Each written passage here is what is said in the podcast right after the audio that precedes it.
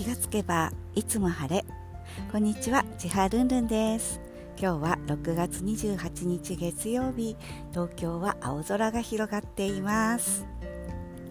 えーと、週末ねあのどういうふうにお過ごしでしたか、えーと、私は、えーと、土曜日に娘と、えー、ホタルツアーに行ってその時にあのさくらんぼ狩りしてきたんですけどその時ね梅をたくさん買ったんですよ。それで炊飯器に、えー、と梅洗った梅とお砂糖を詰め込んで放っておくだけでね梅ジュースになるっていうのを見つけたのでそれに挑戦しています。もうそろそろね出来上がってるんじゃないかなって感じなんですけれども今度はねその梅を取り出ししてだしと昆布につけておくんですって。塩塩も入れてね。そうするとねなんと梅干し風になるって書いてあったんですよ。ぜひねやってみたいなと思っています。えっ、ー、と夏になるとねなんとなくだるだるかったりとかねする時あるんですけれどもあのそんな時ね梅がね大活躍するんじゃないかなと思って冷蔵庫に常備して炭酸で割ったりいろいろ割ってそして梅干し風になったものを楽しみに食べていきたいと思っています。